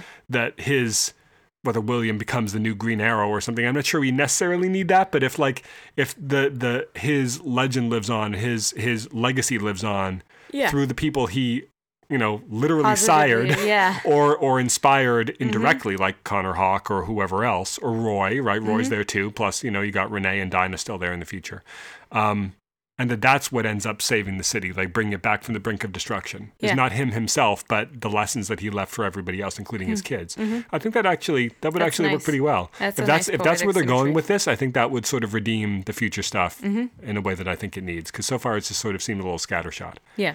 Um, but so we should talk about the Doom Patrol pilot. So this one was called so, Pilot. so the first one I'm concerned about, uh, I'm confused by, is that it was called Pilot, but there was no pilot to be seen. Yes, there was. Larry Trainor is a pilot. Oh, dang it! Dang it! My joke is ruined. actually, or is it? In most in most cases, you, So this it wouldn't surprise me if actually that was intentional. no, the first episode of Titans, I don't think was called. Maybe it was called Pilot. I don't know. That seems. a whole lot of it's it's. I know that I know that it's common, but these days it's less common because these days like the the names of episodes are more front facing because you mm-hmm. if you're viewing them on a streaming service, which is the way a lot of. Or people even watch TV, iTunes. it has the name of the episode right Yeah. there. In the way that when you're watching some random episode of NCIS, the name of the episode is not right there. Right. like nobody used to know the names of random Simpsons episodes because they would never appear on the screen. It wasn't until yeah. the internet that people learned those things. Yeah. Whereas these days, people are watching watching these shows on the internet. The only way to watch Doom Patrol is literally on, On the the internet. internet, yeah. So why wouldn't they give it a more appropriate name? It's not like it's not like they ordered a pilot. It's not like Geoff Johns is like, you know what, let's do a pilot and then see. No, they shot all these together. Yes. It's not a pilot. It's just the first episode. So I don't know why they would, unless it was a joke. Um, I, I like this a lot. I thought that I thought that, and it looks like it's going to get super weird, which it should because it's Doom Patrol. But this was f- for a Doom Patrol pilot was pretty straightforward. Not a lot of crazy. I mean, there was fourth wall breaking. I thought it was incredibly sad, It was very sad, but the Doom Patrol is always very sad. but I didn't know it would It's- be so so It, sad. ha- it should have a the le- very beginning. I was like, these are these are these are these are broken people misfits that were that fa- find a sort of family. Family. in each other but they don't even necessarily like each other that much Yeah. and the chief is I, I felt like they played the chief a lot softer here than they did in the Doom Patrol episode of Titans, where he was almost like a Dr. Frankenstein type yes, which I always thought was an interesting take on the chief, and I wonder if they're going to come back to it here. Timothy Dalton seems to be playing him a lot more like warmly. grandfatherly, mm-hmm. Um, whereas the other guy had a bit of way, an edge to him. him. he living for so long? well, it, it seemed like they tried to de- it seemed like they tried to de-age him a little bit in, In the, the scenes that were 20 years ago. It's like, it, does he have a little less gray in his hair now? But yeah, he definitely doesn't look like he was 40 then and 60 now or whatever. Yeah. Like, so I wonder if maybe he's doing a thing where he's because he is a crazy scientist Sure. in the DC Comics Maybe universe. he Maybe is he's got immortal. something that keeps him alive Sure. forever or whatever. Um, but yeah, like they're a team of like misfits who who were screwed up in life and then died in horrible tragic ways, but were brought back and really and when they really didn't even really want to be brought back Yeah. necessarily Yeah. by this guy who was doing it not out of some sense of compassion or altruism but out of a sense of like scientific curiosity Mm-hmm. like they're experiments to him they're not they're not kids they're not Yeah. charges they're not friends they're not you know Yeah. they're not mentees they're experiments to him you know Yeah. and in, in the comics they eventually i don't know if they're going to do that here but in the comics they eventually re- re- revealed that he caused the all of the accidents that resulted in their near deaths Yes. so that he could then bring them back and Wow. and not just so he could not just so he could experiment on them but so that he they would also feel grateful to him right because if this Yeah. Mm-hmm. thing had just happened randomly they'd be like well you saved me but i'm going to go off and do my thing but because like oh only i know like the, you know what i mean Yeah. like he sort of did it as a way of en- you know making them feel Trapping them. dependent upon him Yeah. so he created them and then made them feel dependent upon him you got a lot of this in the episode of titans too where he was kind of like he was like negging um, was it like it was Gar, right? He was like Yes, negging Gar a was, lot. He's like, "Oh, you're you're just this dumb kid. Like, you, only I can appreciate. Only I will help you and appreciate you. You can't. You wouldn't be able to survive out there. Yeah. You know, he's you know he, he Yeah, yeah, has yeah. this weird psychological manipulation. So I wonder if they're going to get back to that. But I think the cast is great. I mean, props to the and I, you know one you know, one thing I actually respect a lot is Brendan Fraser in all the interviews. He doesn't have to do this. He always calls out the guy that's like in the suit by name. yeah, name he does. Yeah. and says like, "Oh, how much they collaborated and how like whether it's a team effort. He yeah, says. like, and I appreciate that because like he's the big star, the big Hollywood star that He's comes in and voices yeah. Mm-hmm. this character. Um, same with Matt Bomer, who's like had his own TV shows and stuff, who's voicing um, Negative Man, and they they have Also, the- he voices. Uh, I thought he was in the Bandages. No, it's not Matt. No, in, Okay. in neither case is Okay. it is it Matt Bomer or Brendan Fraser in the suits. It's Yeah. it's a it's an I'm not sure if they're I mean I guess you could call them an act. I'm not sure if they're traditionally actors or if they're just like stunt people or whatever who Yeah. are I mean they're acting in this show. Sure. But I'm not sure if they are actors by training or just stunt people who are being called upon to act here. Probably Mm-hmm. a little bit of both. Um, but no, the deal was that they would voice the characters and play them in the flashbacks, but Mm-hmm. it's other people in the in the suits. Um, because I'm not sure that they have. I think they're they're probably they'd probably be too busy, Yeah. frankly. Because I mean, they, I mean, I don't know what Brendan Fraser's doing these days, but like you say, he's a he's a get, and Matt Bomer's still doing a lot of on camera stuff too. So, Mm-hmm. um, but I think that um, so yeah, so I do I do respect him a lot for that, and I feel like their their vocal performances were both really good, and the flashback scenes they were both really good. Yeah. Um, and um, I'm blanking on the name of the actress that plays Rita, but she was really good too. Oh, um, April Bow. Bobby or something like Bol- that. Yeah. Bowlby. Um, and Bowlby. uh, and Timothy Dalton was great as the chief in this. So It was a little jarring because he did seem like Mm-hmm. he had a very different take than the guy that played him in the in the uh, yeah. the Titans episode. I episode. think I like it a lot better because he could easily be playing it close to the vest. You know, if he's a great manipulator, then he knows what emotions to display at any given time and what to tell I do hope there's a bit of a reveal back. coming because if they've just decided to play him as like this kind grandfatherly type, I do Yeah. think that that's a bit of a No, there's a shoe drop. Oversimplification of the like chief character. Mm-hmm. Um, and Alan Tudyk, I did not expect Alan Tudyk as Mr. Nobody to have as big of a presence from episode one. Yeah. Like he's literally narrating the show Yeah. from the perspective of someone who knows it's a TV show. Like he's saying, "Oh, another Yeah. superhero TV show, just what the world needs." right? Yes, And he's like, "Oh, these yes. origins seem awfully contrived," you know. And Yes. I've even seen some people talking about lines he has, in because when they send the screeners out to the press, they usually they send more than the pilot. So I think the press have seen like the first three or four episodes, Oh, and apparently they- he even has like a line in the later episode. I think nobody would be watching this show if it weren't for those Grant Morrison comics or whatever, right? So, so they're definitely like Whoa. but it's it's I mean that is like this is like really circular because it's like Grant Morrison brought that level of metatextual awareness to comics more with his Animal Man run, but also with his Doom Patrol run to a certain extent. Like what is reality and all this like the, the characters that know they're in a comic book was like a big thing in Animal Man. So that's more of like from Morrison's other work. But to having a character in here that knows they're in a streaming service superhero show, it feels right for like the first Doom Patrol TV series. That feels like a very Grant Morrison esque thing to put in there. Um, and his look is really interesting. Like it's you couldn't really I guess you could do the the Mr. Nobody from the comics where he was literally like this. You know, um, this is gonna seem like a really weird analogy, but you know Mr. Game and Watch from Smash Brothers, who's like this 2D, like he's Yeah. literally flat. Like if you view him from the side, there's nothing there. Yeah, yeah. He's this flat 2D black and white character. Yep. That's kind of like what Mr. Nobody looked like in the comics. Like he was a flat, two dimensional shape. So here they've kind of given him more depth, but he still has like this. He's only and there's like there's discontinuities in his body. Yeah, like and his arm is not missing, connected yeah. to his torso, which was also there in the original, but his still has a bit of the face there, which I feel like is probably a good move. Like see a little bit of the actor's performance Sure. in there, not just have it be, you know. Yeah. Uh, like otherwise, he would basically be a pure CG, two-dimensional cartoon Yeah. character. It'd be like Who Framed Roger Rabbit, you know, Yep. where you've got this cartoon character interacting with everybody else. I like his origin too. Like he goes to Yeah, I'm trying to think if that's because I read Grant Morrison's Doom Patrol, but it was years ago, and that seems right to me. But yeah, to South America. but he he forms so the original, the classic Doom Patrol villains were the Brotherhood of Evil. You know, you had the Brain, Monsieur Mallah, and Madame Rouge. Was that her name? Um, and they would fight, and you know, like General Immortus, you know, and they'd fight the Doom Patrol. And then later in Grant Morrison's run, Mister Nobody came along and formed the Brotherhood of Dada, which was this uh-huh. an absurdist supervillain group. They weren't villains necessarily. They weren't trying to beat the Doom Patrol. They were just trying to make the world weirder, you know. so they would be like the the one of his stories was the one of Morrison's stories was called the painting that ate Paris. You know, they they they, weren't trying to destroy Paris. They're just like, wouldn't it be insane if we created this painting that could eat a city? You know, like that's the kind of level that they were operating. They just wanted to make the world bizarre and strange all the time. you know. funny. Um, so I, it's it's if that's the level we get to here, that'd be super cool. But as far as the the characters are concerned, so yeah, I think I think they did a good good job setting up all the characters. Mm-hmm. They packed a lot into just. I, I think it helps that we did have that Titans episode. Although I wonder, I wonder if they're. Mm, I mean, there's only two or three original shows on this service, so I think it's probably safe to say that a lot of, that most of the people watching Doom Patrol have also seen Titans. I wonder if that's safe to say. I wonder how much they're don't know. banking on that. I think you could watch this as Its own series. someone who didn't see that Titans Yeah. episode, and you'd be all. I think Yeah, you'd be you'd be fine.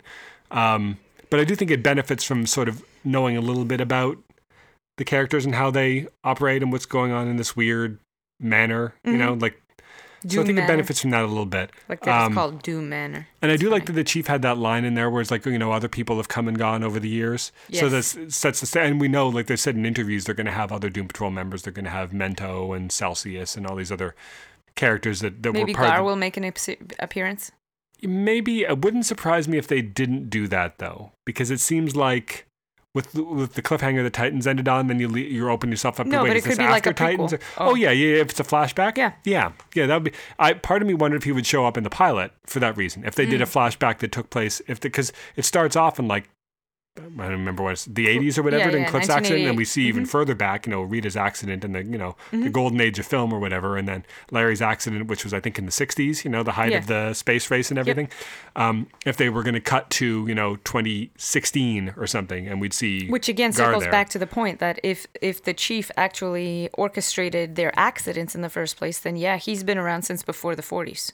That's true. I guess we, we need more clarification on that because uh, even if he didn't orchestrate their accidents, if he was there to take Rita in, then he must have been around Mm-hmm. Yeah. back then. And if he wasn't, if he didn't come around until the 60s or whatever, what was she doing for those 30 years without any place to go? So either way, there's sort of an interesting story. And story. how did she heal? Um, and Crazy Jane. So Crazy Jane is the new character here. Yep. Um, I think the actress is doing a good. I mean, obviously, we're gonna. There's gonna be probably. I, she's got 64 personalities. Each, each of them have her own superpower. I imagine there's gonna be like five or six that we see with any regularity. Like what was it? Hammerhead was the one that's like a real jerk about everything. Yeah. Um, I feel like she's doing a good job just with her physicality and her voice, like differentiating between them a little bit. Um, but I like the little tiny effect to uh, that we see that maybe the rest of the world doesn't see. But when she got in that cop's face and one of her other personalities, came yeah, it took me a second to, realize that they were even doing that. But there's like a little flash. the- or yeah, something, there's yeah. just this little fuzziness, fuzzy effect that they probably a smart move to do that. I mean, you don't Yeah, really not- need that, but it does kind of help the audience to to Yes, like, oh, I should start watching for differences, you know. Right.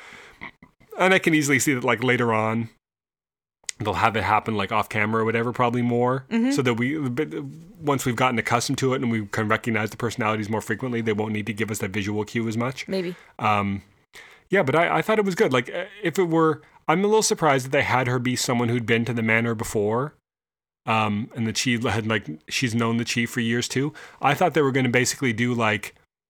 the X Men comics did this a lot, like a Kitty Pryde or a Jubilee thing, mm-hmm. where she's the young girl that's coming to this weird mansion for the first time, mm-hmm. and lo- and meeting all these weirdos for the first time. Mm-hmm. She's our audience identification character.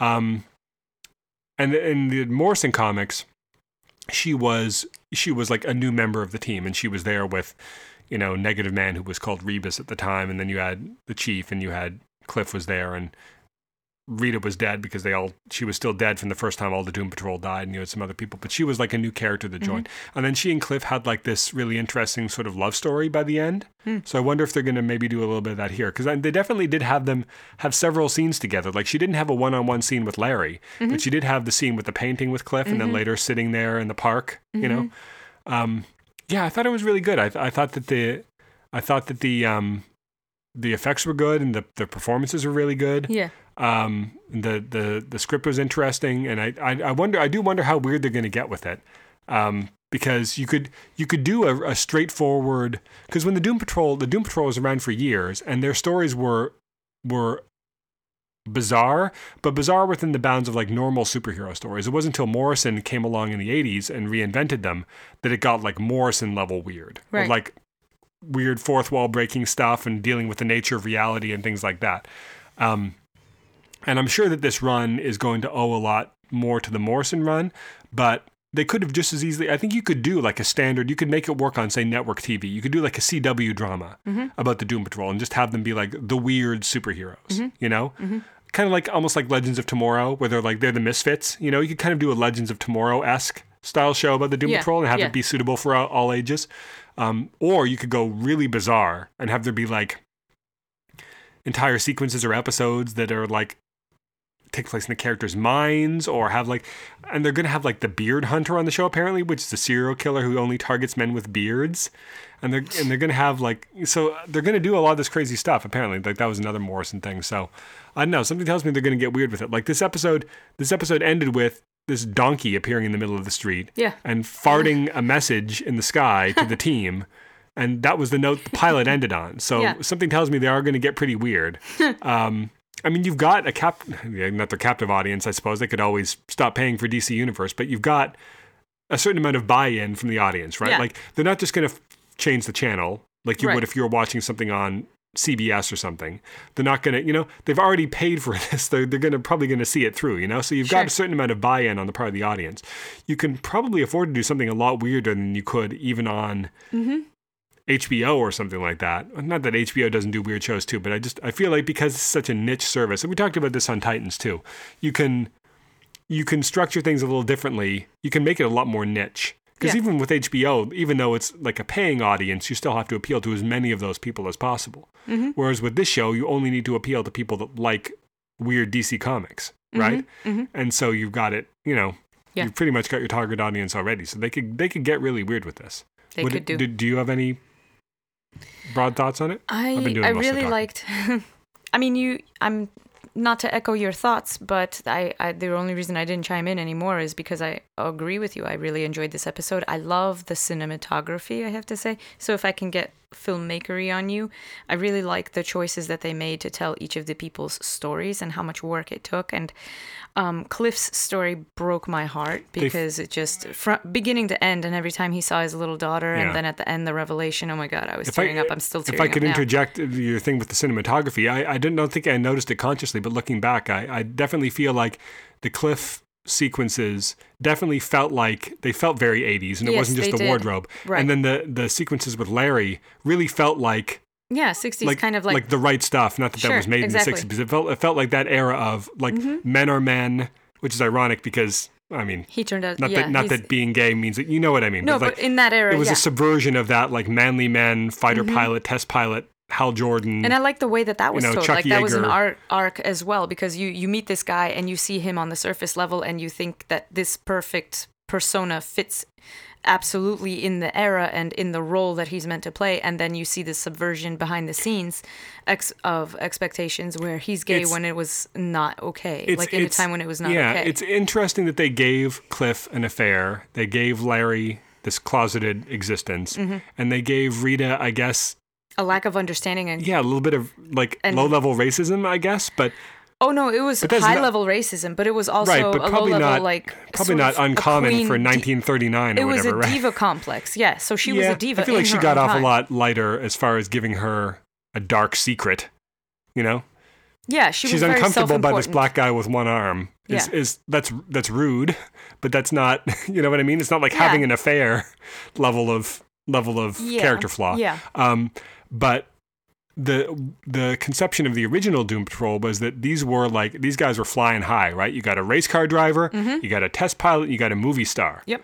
They were they were all beautiful people with awesome lives, mm-hmm. but then they had these horrible accidents, and now they're freaks, mm-hmm. and the world will never understand them. So they have to be these weird secret superheroes, right? That was the original conception of the Doom Patrol. The idea of giving them like these secret shames and massive character flaws, like having an affair and being a little bit racist, Yeah. um, is an interesting. Her issue is that she's very self-important. I don't even know if it was tied to racism. yeah, it was but- just they were yeah, filming that, there, that and the guy had feel one like arm. that, That, was, doesn't feel like quite the same like shock that like oh he was having an affair or oh he was Larry was secretly gay or whatever. Like Right. that that doesn't feel like I was like oh she's kind of racist in the way that everybody was racist in the in the, in the World War 30s, II era, yeah. you know.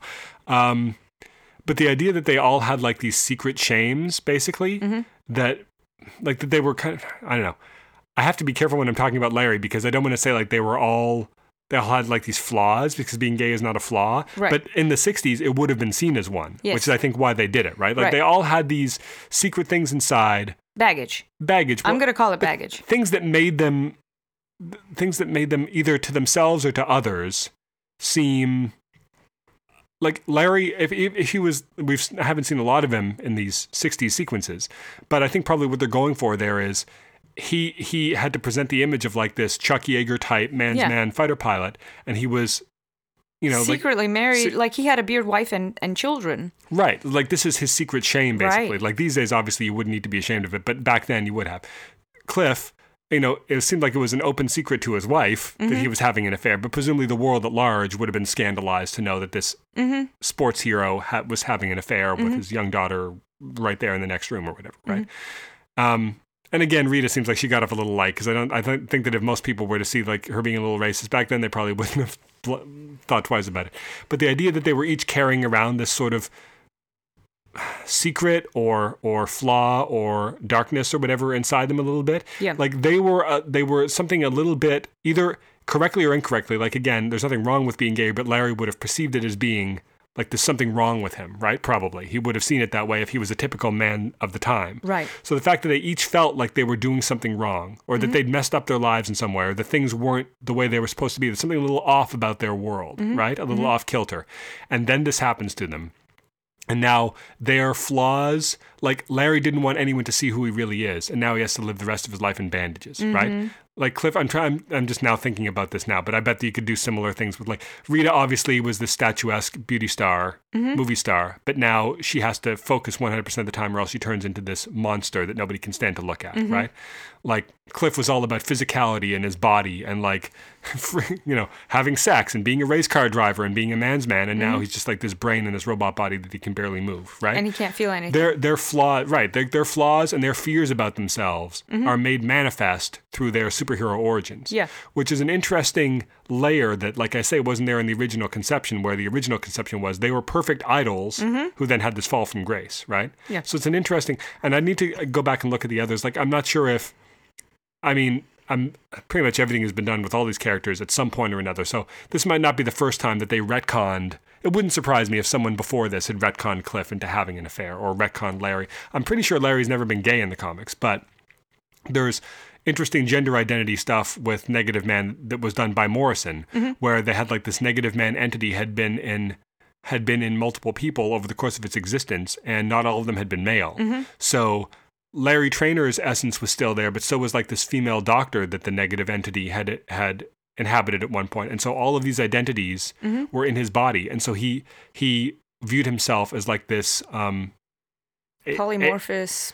well, he was yeah, he was like this bisexual yet yet omnisectional sort of being. Like mm-hmm. he gave himself this name Rebis, so he would not have like a specific gender identity. Mm-hmm. And this was like the '80s, so having this someone who was like had a had an unusual gender identity. Not just I mean there were gay com- characters in comics back then, not a lot of them, but that was one thing. But to have this character who was like one step beyond, like not just like a gay character is one thing, but this character who was like sexuality gender fluid. like he doesn't Yeah. like how he identifies like you know even a gay man still identifies as a man, Mm-hmm. right? I mean there's other things you can uh, you can have transsexuals and you can have people who view themselves as, as non-sexual and so on and having someone like that in comics was very rare for the time and so giving larry a bit of a bit of a, uh, an, a twist with his gender identity Mm-hmm. is sort of in keeping with what Morrison did. So I wonder if they're going to go into more of that later. And even his look here with the sunglasses and the sort of like green flight suit or whatever, whatever it is over his bandages is very much how he looked like as Rebis. So there's there's elements of that in there too. So yeah, I think that it's doing a good job of like paying homage to all the different eras of the Doom Patrol. Yeah. Um, and we'll see when they bring another. They're going to presumably bring in other characters later and and do more stuff. I, I cut you off when you were talking about the the cinematography of the the past sequences in there. Yes. Well, no, I mean I just like it. I, I like the I like that there's a this this darker sort of soft warm tone whenever we're in the house. Uh, it feels safe, it feels friendly, and it feels like I said warm. And then I like that each one of the characters was in their own era, and it was absolutely like it fit like from that era. Yeah, that's another thing too. Is I wonder because that that again that would that's a change from the comics. Like in the comics, they all they had their accidents, all of them in the present day. Oh, interesting. But I mean, this was the '60s, so the idea of having like this movie starlet thing. I mean, there's obviously still female female movie stars these days, but Sure. you view someone like Scarlett Johansson a little differently than the way someone viewed like. You know Greta Greta Garbo or whatever back in you know it's a Yeah, little yeah. different. The idea of like this poster idol Audrey movie Hepburn. matinee Yeah. Mm-hmm. star was still around a little bit in the '60s. So I, she was kind of a remnant. Rita Farr was a little bit of remnant of Yeah, that. definitely. But you know that's when you had like the era of test pilots like Chuck Yeager, Hal Mm-hmm. Jordan, obviously in the comics came from that same And race era. car driving and race car drivers, thing, which is yeah. still a thing. But like these were all like the the movie starlet, the test pilot, and the race car driver were all things that were like The of a moment. of that- social. so giving them of, of having them come from decades apart Mm-hmm. is interesting. I wonder why they did that. But it also has the thing like they've been living with these. They've been living like this for decades. In Rita's Yeah. case, for the better part of a century, Yeah, which is a really interesting change because in the comics, you know, that it was pretty. It was very Yeah. soon after their accidents that they had to like become superheroes. Yeah, but remember, I mean, this was um, how how old is the Doom Patrol? What 20, 30 years? No, um, Were they invented in the sixties? sixties, yeah. So So then 50 they're very plus. very old. Yeah, so they're all Yeah, the the thing with the Doom, one of the interesting things about the Doom Patrol, and it could just be a quirk of history because this happens a lot too. It's like the whole, you know, the Armageddon Deep Impact phenomenon, right? Um, is that the Doom Patrol with a wheelchair bound stern mentor and and a team of freaks who the world won't accept and live in a mansion and go out and have superhero adventures. X Men. The Doom Patrol debuted about a year before the X Men did. Oh no, kidding. And so there have been a lot of accusations of plagiarism lobbied at Stan Lee for plagiarizing the concept of the X Men from the Doom Patrol. I'm more inclined. Stan Lee obviously was an incredibly creative individual, so Yeah. I'm not inclined to believe those accusations. It just seems like it's one of those things where, yeah, it seems like the kind of thing you would come up with, right? Like you've got a, once you've created a million other superheroes, well, let's create a team of superheroes that are weird freaks. Yeah. you know, and the idea of having a mentor figure for these weird freaks Mm-hmm. is sort of a natural, and the idea of having them be like wheelchair bound, like infirm, quote unquote, in some interesting way, Yeah. sort of logically follows from that, and sort of you know, in in a from a certain perspective. Yep. So I do think it was it was probably. yeah, I mean, at, at most, maybe you could say that Stan Lee had the idea for mutants and the X Men, and like, oh, I should give them a mentor figure, and then maybe he happened to like see some Doom Patrol covers, like, oh, maybe their mentor figure could be in a wheelchair too, because that, because even though he's like the more presentable one, it gives him like this aura this, of this thing of, of thing that's holding him back too. But the, the wheelchair thing is like, even though Professor X was a lot more presentable to the outside world than say Beast or Cyclops or whatever, he still had this thing that made him different than mm-hmm. most other, you know, members Sure. of respectable society. Because this was the '50s, and being in a wheelchair was perhaps it's like, oh, you're in a wheelchair, like that's weird. You know what I mean? yeah, yeah, yeah. Um, so yeah, it's it's so that's another interesting thing about the Doom Patrol. But yeah, so they debuted before the X Men, so it's been I don't know. The Doom Patrol was maybe 62, 63. I can look it up after this, but it's been over 50 well, years. Well, that explains Danny the Street. Yeah, well, that was Morrison also, and we know we're getting Danny the Street in this series also, and I wonder how they're going to do that. That's going to be. Are they going to have him like That's like? gonna be fun. I don't know. Like, I wonder how they're going to do that. Are they going to give him a voice? Because in the comics, he never had a voice. He would communicate with the team through like the storefront windows mm-hmm. of the shops on his street, right? So they Mm-hmm. Would do, they would like walk by and they'd though. look in a window like Danny, what do you think about this? And they'd look in a window front and there'd be like a banner there That for like dr- for like in a dress shop that would say like I agree with Cliff or whatever. Like you know what I mean? Mm-hmm. Yeah. Like they could do it. A lot of that stuff would be really interesting to do on TV. Yes, I wonder how far they're going to go with it. Yeah, they'll have to get a lot of custom signs. Yeah. Oh, I can't wait. I'm enjoying this show, but I seriously, in the very beginning sequences with the car accident and Cliff's uh, awakening, as it were, um, I just I like the way everything was framed. I really enjoyed this episode. This was really good. Um, but yeah, I almost checked out. I, I legit almost turned to you, said this is too sad for me. I, I Really? almost did. Yeah, there was a very I brief moment think I like it was sad, but is, is it like a I lot know. sadder than say my Titans? mom brain. I I, it, I almost got broken. oh, when because the, he the ar- he died and he had a little daughter. Yeah, Yeah. but she still has her mom. It's not. Huh? It's not. The kid still had her. The daughter still had her mom though. You're kidding, right? Oh, but or, or so Cliff thought, or so or so we the odd. No, No. no. I mean, Honey, we learn all of them died we learn in later. the car accident. Are you not remembering? no, we learn. Wait a minute.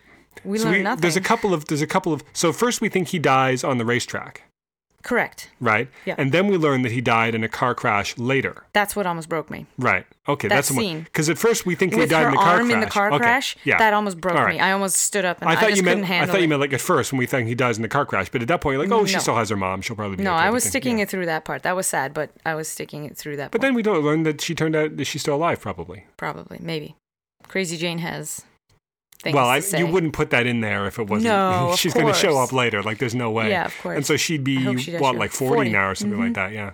yeah, Yeah. yeah.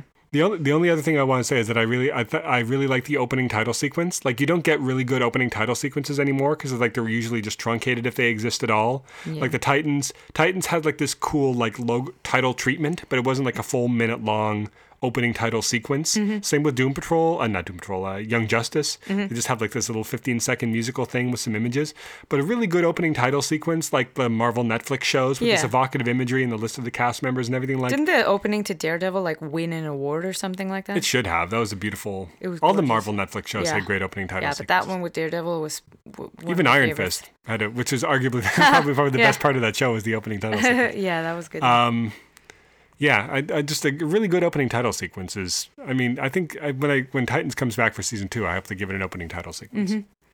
Me too. I hope so too. Yeah, so that's it for this week. If you want to uh, reach out to the show, we have an email address, mailbag at smartspodcast.com. Our website is www.smartspodcast.com. Our Twitter handle is at smartspodcast. And on Facebook, it's facebook.com slash smartspodcast. Do you have a funny sound for us? No. How about... Beli, ayo!